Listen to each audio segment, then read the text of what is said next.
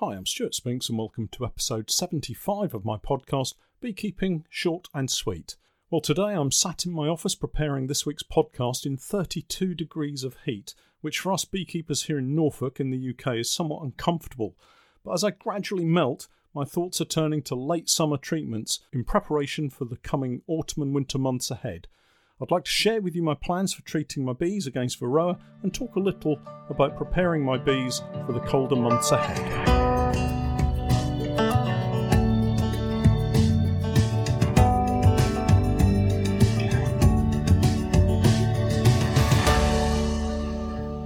Beekeeping Short and Sweet, a beekeeping podcast for the inquisitive beekeeper with a short attention span.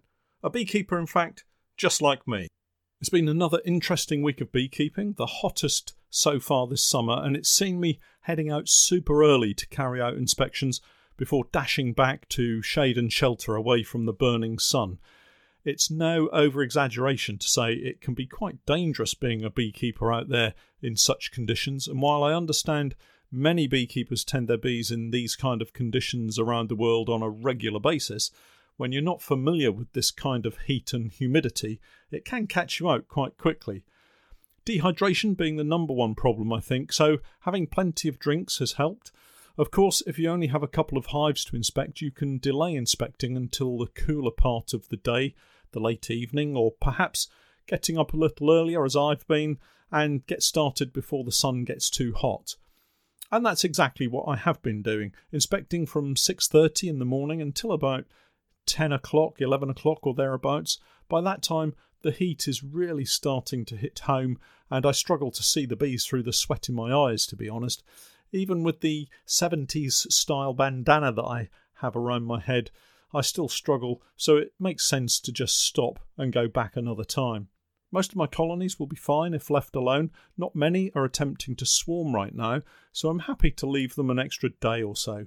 You might recall from last week's podcast that I had to rescue a virgin queen from a queenless nuke colony that I'd set up, and uh, unfortunately, they set upon her and would have surely killed her if not for my intervention. I popped her back into the hair roller cage with a plug of fondant and crossed my fingers in the hope that she would be uninjured and be able to be accepted, get out and mate, and settle into building a colony of her own.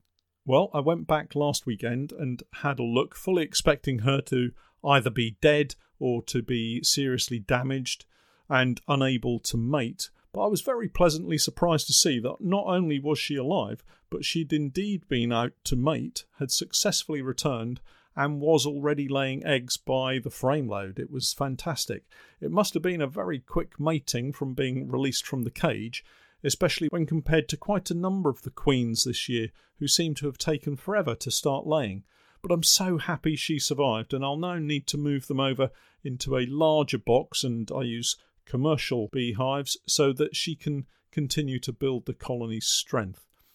In other news, uh, my queen mother, that was donating all of the eggs for my queen rearing program, disappeared last week, she finally got the better of me and I suspect swarmed. It was the first few weeks that I'd seen swarm cells in that particular colony and thought that I'd removed all of the swarm cells, but I obviously missed one. I can't be too disappointed as she was a yellow dot queen and it was the first time this colony had tried swarming in almost three years. I guess I must have become complacent in thinking they were never going to swarm. The good news is, of course, I've been able to raise several batches of queens from her, so she lives on in her daughters, and all that remains now is to assess how these queens develop, check out their various traits, and get them heading up strong colonies for the coming colder months. It's true to say that the next few coming weeks are a good starting point for the beekeeping year. Once the summer honey is removed, it's time to start the whole assessment period to ensure all the colonies are strong enough to survive the winter ahead.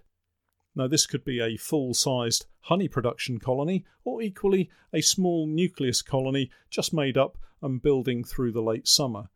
If you're new to beekeeping and thinking of starting beekeeping with a couple of colonies, you're fast approaching the point where I would say wait until next year. You can still easily build up a colony to overwinter, but if you're inexperienced and not sure what's required, I would advise waiting until the spring and letting the more experienced beekeepers take on the responsibility of getting nucleus colonies through the winter and all that is involved instead of perhaps getting it wrong and causing the demise of a nuke and, of course, the expense that goes with it. Overwintered colonies have a track record of a good laying queen that has survived a winter with a healthy colony. They will have been treated for varroa and should be bursting out of the box in spring ready to give you a lot of pleasure in your first full season as a beekeeper rather than the terrible loss of a colony through January or February. With that in mind, now is the time to make contact with your preferred supplier and place an order for an overwintered nucleus colony. They sell out very quickly, so get in early to avoid disappointment. This year, for the first time, I'll be selecting a number of strong nucleus colonies for sale as overwintered nukes. So if you're interested in securing one of our nukes, do check out our website where we'll be shortly posting details of how to place an order. Many experienced beekeepers will tell you the beginning of the year begins in late summer, and at this time of the year, my thoughts turn towards late summer treatments for varroa mites. We've had a pretty good year thus far with low mite levels, a welcome result of our ongoing programme of treatment over the previous winter with oxalic acid sublimation and the upcoming treatment with Apivar. I have used Apivar before and it works really well without being unnecessarily harsh for the bees, as some of the other treatments can be, such as MAQS and some of the thymol based treatments. When administered, I don't see any major reaction to the Apivar treatment, as it's a slow release treatment lasting for as long as 10 weeks. The active ingredient is called amitraz and acts on the Varroa octopamine receptors, causing overstimulation which leads to the Varroa being killed.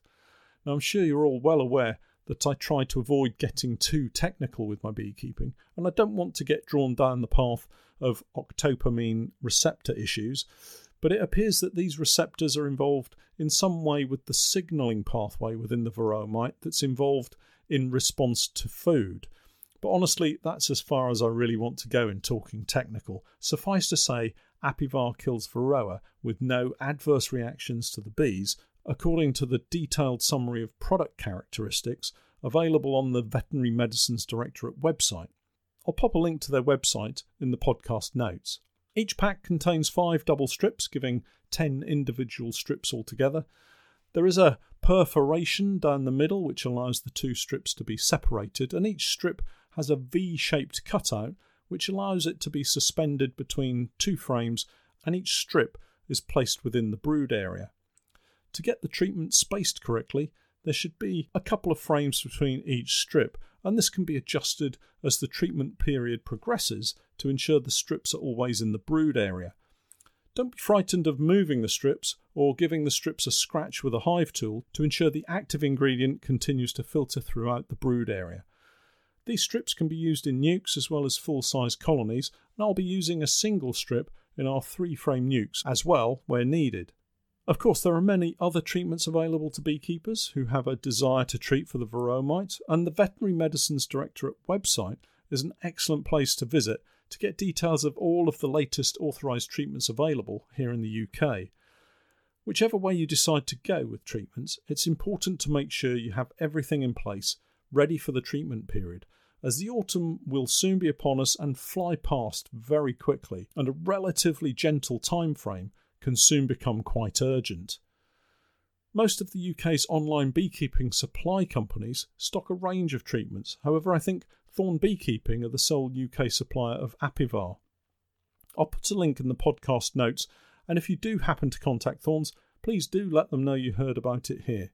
Another area to start checking now is protection against wasp attack and robbing by other colonies. As the forage amounts start to reduce, and here in Norfolk it will be like a tap being turned off. We find wasps start to find their way into apiaries and will quickly find weakened colonies to rob out.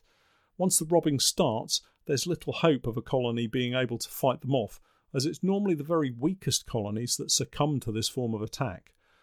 The trick here is to unite smaller colonies and to reduce the amount of room at the entrance to the point that bees have a small queue to get into the hive having returned from foraging. This prevents the wasps from sneaking in at the side of the hive entrance and roaming freely around inside, stealing stores of honey. It's amazing how wasps are just not allowed in at a closely guarded entrance, but if there's space for them to slip in and easily gain access, they seem to be totally ignored once inside. It's as if the bees inside the colony accept if these wasps are on the comb, they must have been allowed entrance, and that's all okay. Close the entrance down a little, and the guard bees will be all over them and they'll never get inside. While you're having a look around the hive, take a close look at any gaps that might be available between supers and between supers and queen excluders of brood boxes. Again, robbers and wasps will find the smallest of holes to squeeze in, and before you know it, you'll have an empty super and nothing to extract. Now that you're in the apiary, check that you've not left any chunks of comb laying around have a general tidy up, and make sure there's nothing available to encourage a robbing mentality to descend in your apiary. That also includes leaving the top off a jerry can of sugar syrup or the lid off a bin containing pollen substitute. In fact, anything that will encourage bees and wasps to visit your apiary to rob your hives instead of visiting someone else's. I can guarantee if they find nothing available in your apiary, they'll go in search elsewhere. Just rewinding a little back to the subject of having colonies that are strong enough to overwinter, it can sometimes be difficult, particularly for beginner beekeepers, to make that assessment. What is big enough? What is strong enough?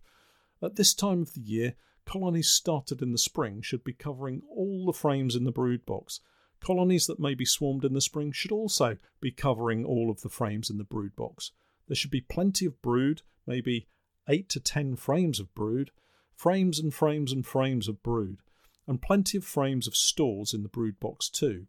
Weaker colonies are those where maybe the queen isn't laying terribly well, a random brood pattern perhaps. That should be a cause for concern, and you might need that queen to be replaced before going into the winter. I wouldn't worry about the size of the queen, a large or a small queen. I've had queens that have overwintered successfully regardless of their size, but it's the brood pattern that is the real concern.